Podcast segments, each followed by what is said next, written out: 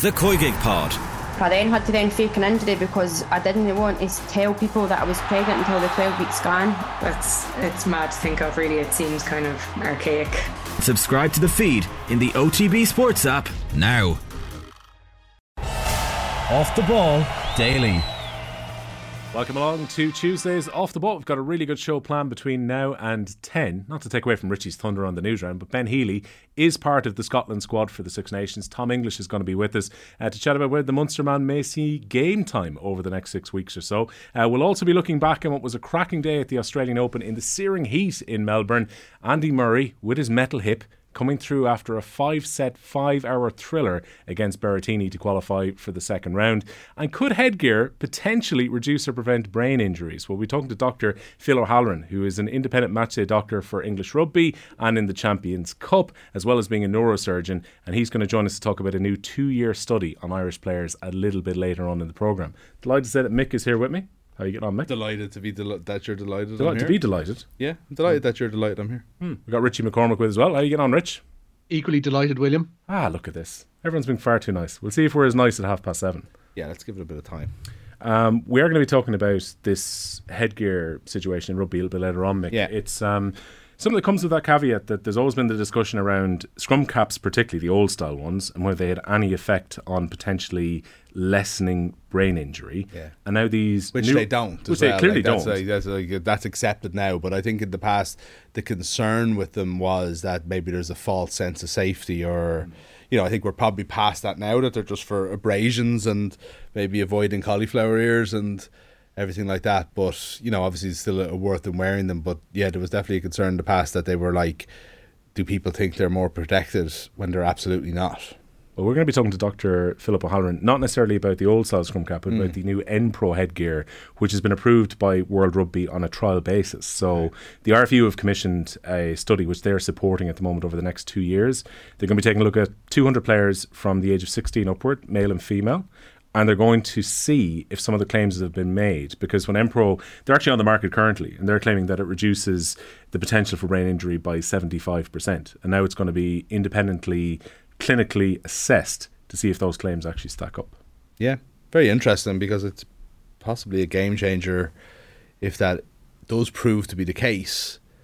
Like, there's a natural skepticism that I think is quite healthy mm-hmm. about something like this. So obviously, you want this to be as big a study as possible, and it'll be interesting to see what the parameters are and how they will be actually able to judge uh, from monitoring those 200 participants as to how much brain injury will be decreased, if or how much uh, instances of brain injury will be decreased. Yeah, because naturally, I think we're all very cynical when that's a claim that comes from a manufacturer. Manufacturer. Yeah, I, th- I think it's healthy to be cynical about that because there has been, you know, you're just worried that whenever you go down the road of suggesting that there is a cure is the wrong word, but that there is a, I suppose, an alter like something out there that's a magic wand to stop what we know is a very uh, dangerous part of the game and everything about the laws of the game and everything about the you know the refereeing and everything like that is to try and decrease that danger.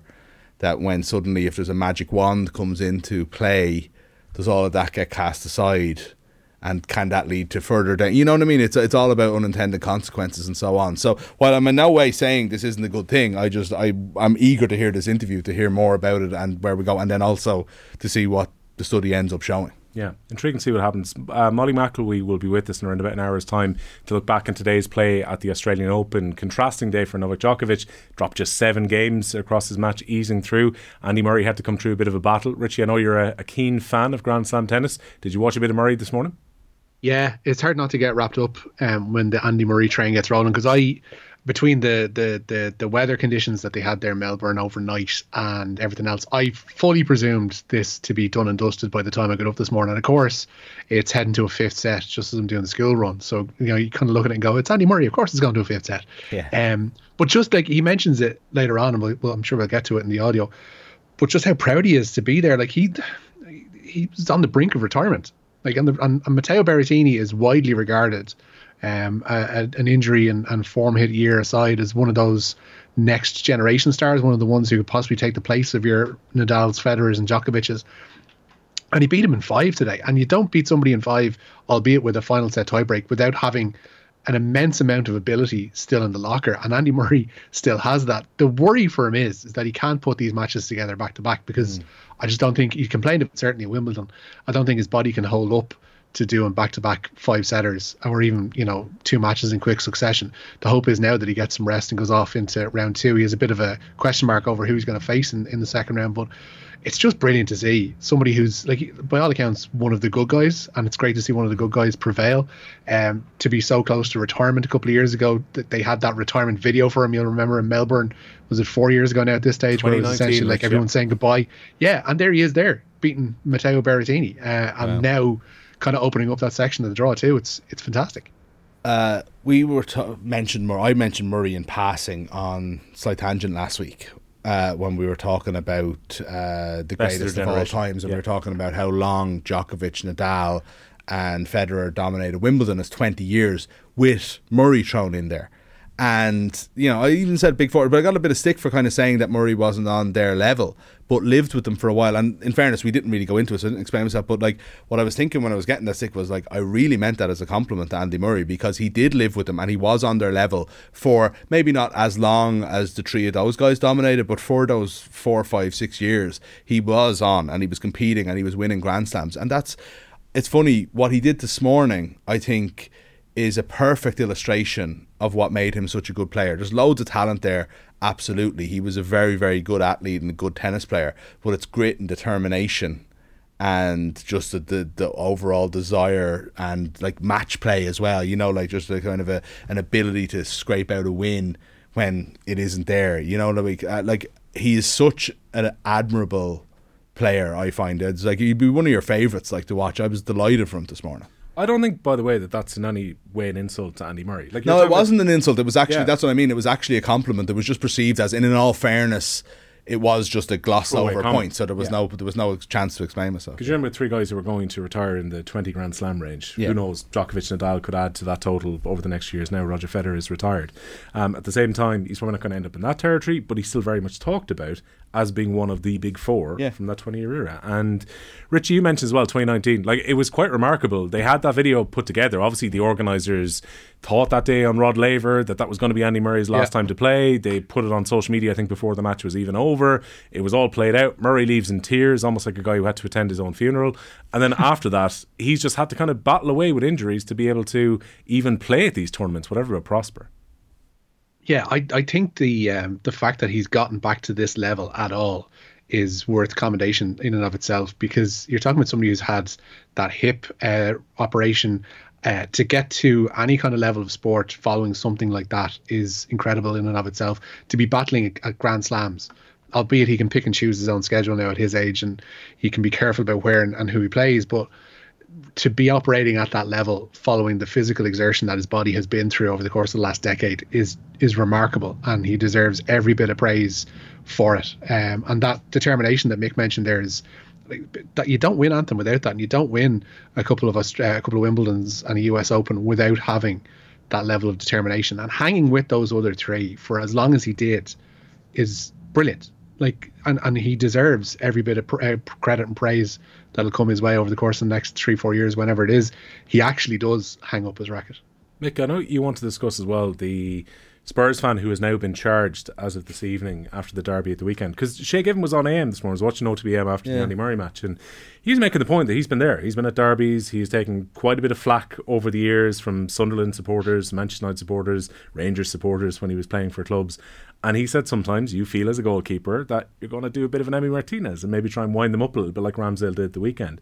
But he says it's actually a scary thing for a goalkeeper that a fan was able to get that close to injuring Ramsdale at the weekend. Yeah, I suppose you're a bit on your own there, aren't you? Like you know, and it's like I remember. Do you remember? Was there a Celtic fan who got onto the pitch against AC Milan and gave Dida a little? And it was only a playful thing, but for this, you could see the fear in Dida's eyes before he realised that there was nothing to it. You know, it's like that is a scary thing. Yeah, I, I, you say I want to discuss. I don't want to discuss like in some ways because what a clown, and he's been charged and rightly so. But it was just a uh, the footage that I don't know when it came out, but I only saw it this morning of somebody in that end mobile phone, mobile phone, where yeah. you see this guy coming back, and it was uh, obviously to identify him. But when you actually see where Ramsdale is, and he moves at the exact second that your man, by coincidence, he moves at the exact seconds that your man throws what it can only be described as a punt. You know, and where would he have connected with him? Right in the back of his head. Like it was. I think when you saw it originally on Sky and the way they showed it, you're like, oh, what a clown.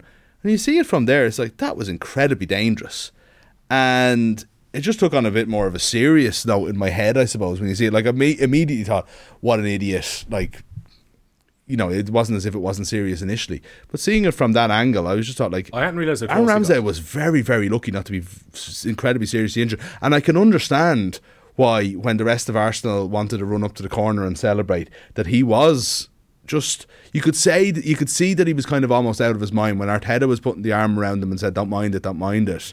You could see that he kind of like he wasn't able to let it go, and completely understand why. Like, yeah, understandably frazzled. The news round, of course, is brought to you uh, with thanks to Gillette Labs for an effortless finish to your day. Rich, where are we starting the news round with? Uh, we'll start with Scotland. Ben Healy has been included in their squad for the Six Nations. The Munster out half qualifies for Scotland via his mother's side of his family, and he's due to move to Edinburgh, of course, at the end of this season. Healy is one of four uncapped players named by Gregor Townsend for the Six Nations, another being former England winger Rory McConaughey. Hamish Watson and Zander Fagerson are included in their 40 man squad despite injury concerns, but Darcy Graham, Scott Cummings, Rory Darge, and Adam Hastings all miss out through injury. Townsend says Healy will bring something different to the Scotland setup. Well, he brings recent form, which which is great. Uh, so having experience, um, playing at playing at high level uh, is important. Having ability, uh, and we feel he's got test match ability. He, his kicking game is strong. He's confident. Uh, he leads the attack well when he gets the opportunity to do that. Munster he's very connected in how he plays around attack shape and the decisions he makes, where space is, the right options. But really, it's the last two weeks um, prior to the weekend's game. Coming off the bench against Ulster, he made a winning difference. The following week, he played 80 minutes in terrible conditions against the Lions, played really well. So yeah, it's it's timely that that form has, has came at a time where he's also committed to us. Uh, and with the opportunity with, with Adam Hastings being injured, he now gets a chance to, to train with us, for us to see him, um, integrate with our group, and see how close he is to being in that squad for Twickenham. Nick, that would imply to me that Gregor Townsend's been watching him for quite a while. Yeah, well, that's what was implied, I suppose, when when the move was made. You know what I mean? I don't think Edinburgh would be signing him unless this was a a bit of a long term plan it's interesting that he's put him straight in. Uh, I suppose they have to assess what they have before the World Cup. Kind of happy for him. I think it's going to lead. A, like it's like we are talking about Eddie Jones last night. It's going to add a lot of interest to Australia. I think having Ben Healy involved is going to add a lot of interest to Scotland. It's going to be strange, isn't it? Like this is a guy I remember watching. You know, I was there when Ireland won the um, twenties the the twenties Grand Slam. You know, at, at the England match anyway in Cork. I don't think that was actually the Grand Slam game, but Healy and Harry Byrne were battling out, and it was like this is the future of Irish out halves, and he's going to be playing for Scotland like in two weeks. you know, possibly. It's uh, it's still just such a strange, strange thing. But look, it's probably the best for all parties. Yeah. Well, look with Adam Hastings' injury, there's a very good chance he's on the bench for the first couple of games. Yeah. Uh, we'll see how Hastings' recovery goes, but he's got the potential here to impress. And the other thing is, Richie, if the World Cup is the longer term aim and Ben Healy wants to be in that final squad for the World Cup, yep. this window now provides an opportunity. It's a perfect shop window for him to potentially impress before Hastings is back. Yeah, it's absolutely huge, and uh, kind of puts a it kind of puts a case forward for searching far and wide for for players. I mean, you look at the Rory McConaughey thing as well he's what four years in the wilderness with England, and um, just three caps to his name. They bring him in as well because he qualifies through familial situations. You can't blame Scotland for being a bit more canny about how they've gone about recruitment and trying to build their depth ahead of the World Cup because. Like we talk about that World Cup pool in terms of whether we finish first or second, and whether or not finishing second is probably going to be better than finishing first, based on who we're going to uh, possibly come up against in the quarterfinals. For Scotland, like they want to actually compete and, and battle us for that second position, getting out of the group, and in their heads, you know, based on form of maybe a year or so ago, they would be in contention to do that. But you always kind of felt with as soon as injury started to bite, third, fourth week into a Six Nations, they would drift away this is something they're, I guess, trying to counteract against that uh, with the injuries they already do have uh, to try and like, you say, the World Cup has got to be their aim. Um, there's a couple of coaches saying, "No, no, this isn't a free shot with the Six Nations," and we're kind of focusing on that first and foremost. Scotland, you would imagine, are focusing on the World Cup and trying to take down Ireland and the Springboks in that pool. Yeah, I think you're right, actually, Richie, because like there's another thing about that. About, sorry, we're right about them searching far and wide, but there's another thing about that. It's like Ben Healy was qualified for Scotland the day he was born, you know. And I think there was an article in the London Times there um, a few days ago, basically this is kind of like blaming Scotland almost for having two more naturalized players than anybody else in the Six Nations. I think they said shamelessly Scotland have a certain number or whatever. You know what I mean? I think that I think that tone is just it is just slightly off. You know, yeah. this was the yeah. same article by the way that listed Luke McGrath and Ultan Dillane yeah. as non-Irish because they were born outside the country despite growing up here, you know, like so, you know, you have to be wary about what you read sometimes as well. Um, but yeah, this is like I just think that it's I just don't think that tone works. If this is Ben Healy's decision in the same way as it is in any other international sport, if you have an issue with the residency rule, that is a different thing. This isn't that. You know what I mean? Ben Healy is fully entitled to play for Scotland. Yeah, I read the article at the weekend. You would have been talking about the Catalan Jordi Murphy, the Israeli Jamie Heaslip, the Canadian Luke McGrath. So it was a, yeah. very much a stretch in uh, the way that they were defining players. Uh, Liverpool looking to bounce back. We talk about injuries, Richie. Around a dozen players missing for Liverpool at the moment, and on the back of a very poor defeat against Brighton at the weekend.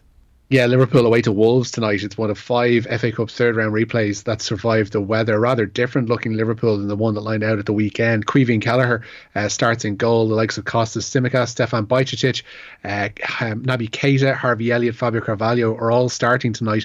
Mo Salah, Fabinho, Alisson, uh, and Andy Robertson among those on the bench. Joel Matip too. Uh, Diego Costa is back fit for Wolves. He's good enough for replacing the bench for them. Joe Hodge continues in their midfield. Kickoff there is at 7:45. Freezing temperatures, though, forced the postponement of Accrington Stanley's meeting with Boreham Wood. Elsewhere, ex Sligo boss Paul Cook leads National League side Chesterfield to the Hawthorns to play West Brom. Dara O'Shea and Jason Molumby on the Baggies bench. Forest Green take on Birmingham City tonight. Bristol City face Swansea City. No Michael Obafemi again for them. And Wigan are at home to Luton. Both James McClean and Will Keane are on the bench for Wigan there. Mm, third round FA Cup was important for Irish players. Maybe replay night might be important too. Yeah, yeah. I never thought we'd get an Accrington Stanley versus Boreham Wood update on off the ball, but Richie goes he goes deep Digs in the news round. Yeah. Uh, Justin Liverpool are playing that team. Yeah. Like that's their second, third round League Cup team. You know, it's like which is you know it could get the job done easily, but they didn't do that for the first game when Wolves did. You know, mm. and I know it's probably just it, it's a game too many, but you know I feel like the FA Cup should have almost got more important for them since since that game, given what's happened in the league. But, yeah, potentially if they go out, especially you're thinking they've used their first team players at Anfield in the previous round and now had to rest and potentially get knocked out by Wolves. Yeah, absolutely. They go through. Yeah the narrative isn't completely different. Oh, it's completely different, and then the players are rested for the weekend and so on. Yeah, so mm. maybe uh, they just need a freshen up as well. Like, I mean, there's there's a, there's an argument to say this isn't the second team. Yeah, uh, Mark Lawrenson, by the way, you can probably uh, pick this up if you want in the football feed on our podcast. He was talking this morning and said that really Jurgen Klopp had to stick with a fairly strong team he felt for the game this evening uh, because there was a risk of throwing the young players in. The poor results continue, and then you ruin things for the young players who are trying to get into the side. Uh, Manchester United, Liverpool, both trying to sell at the moment. Their owners, uh, And potentially Manchester United have a buyer now. Yeah, well, certainly they've got the most um, press savvy one uh, in contention. Ineos have formally entered the running to buy Manchester United. The petrochemicals company is owned by one of the UK's richest men in Jim Ratcliffe. Ineos already own French club Nice and Lausanne Sport in Switzerland. And of course, the cycling team Ineos Grenadiers. United's current owners, the Glazer family, are hoping to raise nearly 6 million euro from the sale of the club. This is Jim Ratcliffe, who not that long ago, Mick, was looking at Chelsea before Todd Boehly stepped in. He obviously has got, as Richie mentioned, a lot of assets in sport already. He claims he's a Manchester United fan as well. Claims, yeah. You don't believe him? Well, he says he is. I think he probably is. Yeah, I. Look, I mean, I don't know. It's hard to know about these things. It's just like literally reading um, some old articles on how he got his money and what he campaigns for, and it's it's all not great. But I mean, it's not going to be for almost anyone who buys a club of this size. That's just sort of I, I would suggest if a Manchester United fan sees Old Trafford getting think, a refurb, they won't care about fracking. Well, I was going to say, and fine, yeah, they won't care about fracking and yeah, campaigning to have more fracking. But look, I mean, absolutely, I think that there is going to be. I think United fans will be delighted with this outcome if it happens, and that seems to have been the case for months now. Um, that this seems to be that Jim Ratcliffe seems to be the name that everybody wants, and that's the that that that's um, when you know when fans talk about it, it seems to be Ratcliffe's name that comes up as the savior. So we'll see. I mean, there's issues with everybody, but um, yeah, I mean, until it happens, until we dig more into it, we won't know. But I think United fans certainly will be happy with this news today. Like. Rich, when it comes to these reports too, they're talking about potentially the Glazers looking for a buyer within the next two months mm. or so. This seems to be heavily uh, dictated upon by Liverpool trying to sell at the same time as well. Yeah, there was a, apparently a story that went side by side with this. Goldman Sachs are looking after the sale of Liverpool, or indeed the searching for fresh investment, as the uh, owners put it uh, recently. Um, apparently, they put the idea of investing in Liverpool to Ratcliffe, who decided, no, I, I, I only have eyes for Manchester United. But as I alluded to there, like United fans need to be careful what they wish for, and it isn't even the ancillary stuff to, to Ratcliffe's business practices or whatever. It's more so that he is the most media savvy of the people who will probably be in the running to buy the club, and they need to be careful that they don't mistake being media present and being up for an interview as being somebody who is able and willing to take on a Premier League club of that size and stature and deliver them back to where they probably think they need to be.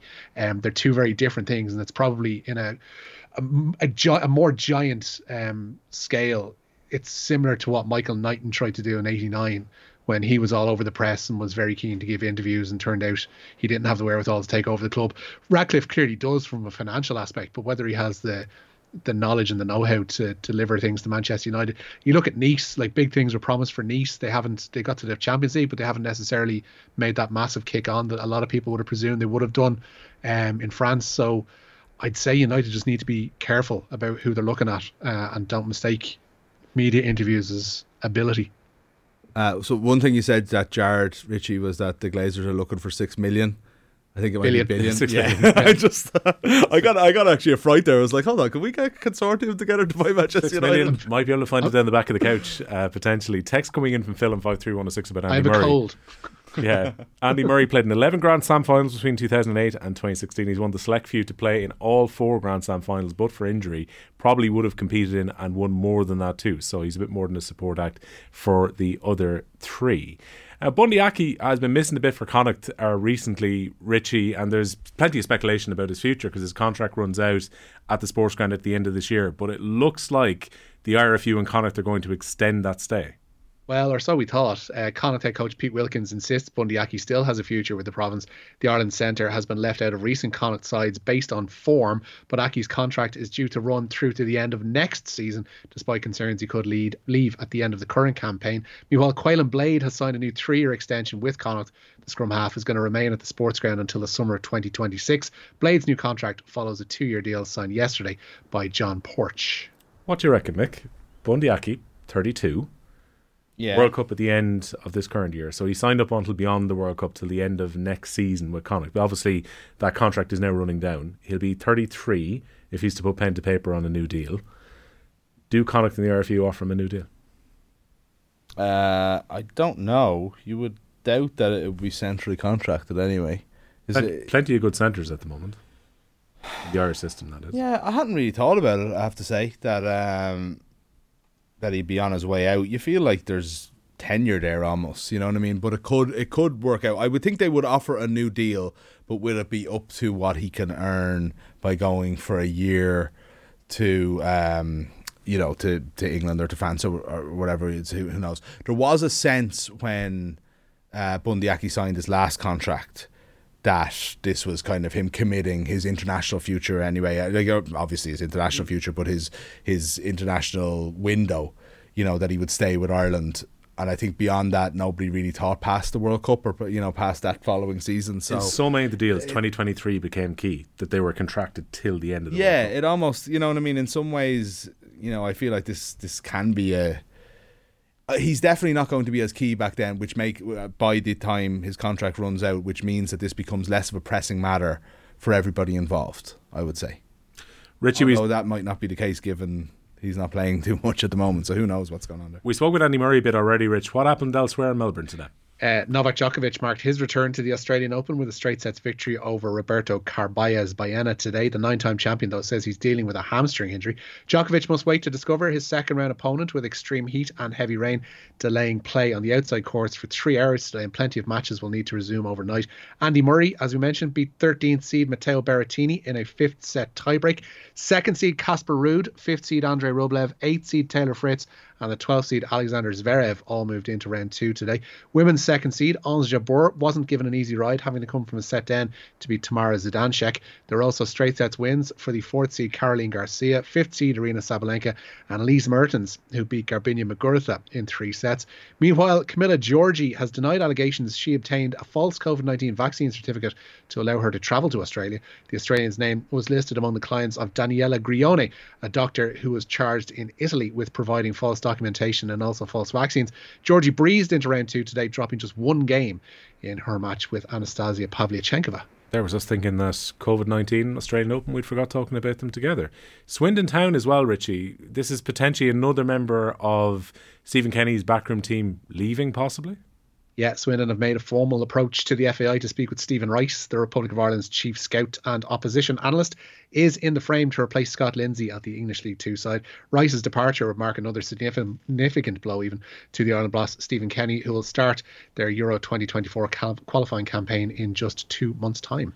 Far from ideal, Mick, because every time that Stephen Kenny has been asked about Anthony Barry not being replaced, he pointed to the fact that Stephen Rice has been so crucial within this backroom team and that his work went beyond just the sheer scouting of the other teams, that he become a very important coach in the setup and almost like having another assistant coach mm. involved as part of the setup too. Like to lose him, what would be pretty much right before an important European Championship qualifying campaign, it's horrific timing as well. Yeah, Stephen Kenny maybe needs to start hiding these people. So it's like you know, put put a put a figurehead out there. Will O'Callaghan as the assistant manager and coach of the team or whatever, and then hope Swindon come in and swipe you away. I'm, I'm open to offers Portugal. I, I, will work with Roberto Martinez uh, for the next four year cycle if you need. Yeah, God, it isn't ideal though if that is the, if if that is the case, and it's like Ireland lose another coach, and that every time the players come into camp, there's somebody new, kind of like giving the ideas. You know what I mean? So like yeah, not not great if it does happen. But at the same time, do you hold people like that back? Do you, do you wish Stephen Rice doesn't go and fulfills that part of his career so no. he can stay as a scout for FAI? Of course not. Like, you mean, it's the right move for him if he gets the job. Fair play to him. And this is what you know. This is like what.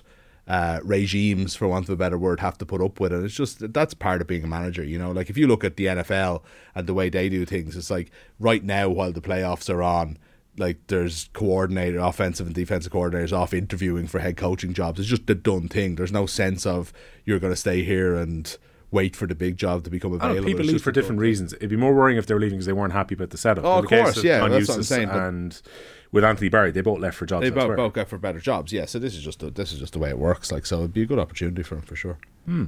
Mick, thanks a million for joining us. Richie as well.